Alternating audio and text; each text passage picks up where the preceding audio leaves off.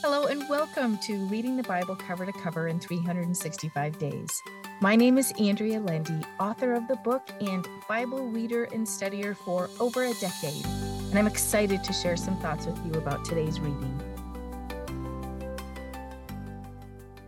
Welcome to day 267 of Reading the Bible Cover to Cover in 365 Days. Let us pray. O Lord, thank you for teaching us more about your might and your power as we read your word. Help us learn more about your strength today. In Jesus' name, Amen. Let's see what's happening in John chapter 21. The disciples are fishing. Normally, they would have been following Jesus from town to town and ministering to the people. They would have been sitting at his feet and learning just like everyone else. However, now he was gone, and they returned to what they knew fishing. We probably would have done the same thing. I love that the Lord prepared them a miracle while they were living life as normal at least what was normal before they followed Jesus. First, he made sure they caught nothing on their own. Then he stood on the beach and told them what to do. Of course, they caught an enormous number of fish at his command.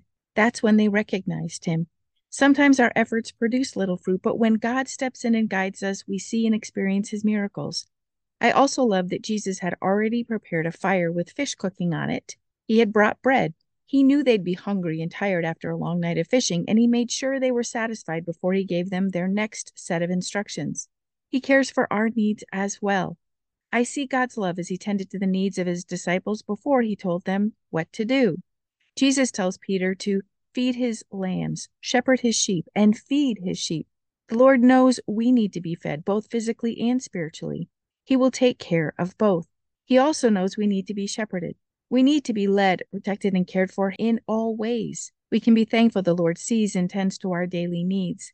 Well, let's see what's happening in 1 Thessalonians chapter 3. Paul writes that he has suffered and been afflicted since he left them. He feared they had backslidden. However, Timothy brought him news that they were as strong as ever, and their strength in turn strengthened him.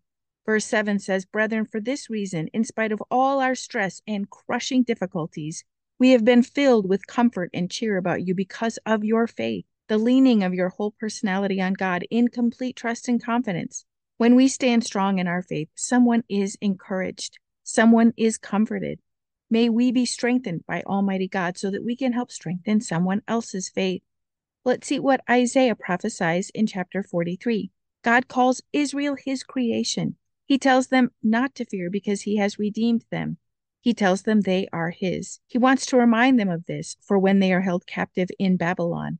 He tells them he will be with them through every trial, whether in deep waters, flowing rivers, or fire. He is with us too. He sees our struggles and he is right beside us. Verse 4 says, Because you are precious in my sight and honored, and because I love you, I will give men in return for you and peoples in exchange for your life. God shows his love for Israel when he reveals his plan to save their lives and he saves us too. Sometimes I wonder how many times he saves us that we aren't even aware of. God tells the people there is no other God besides him.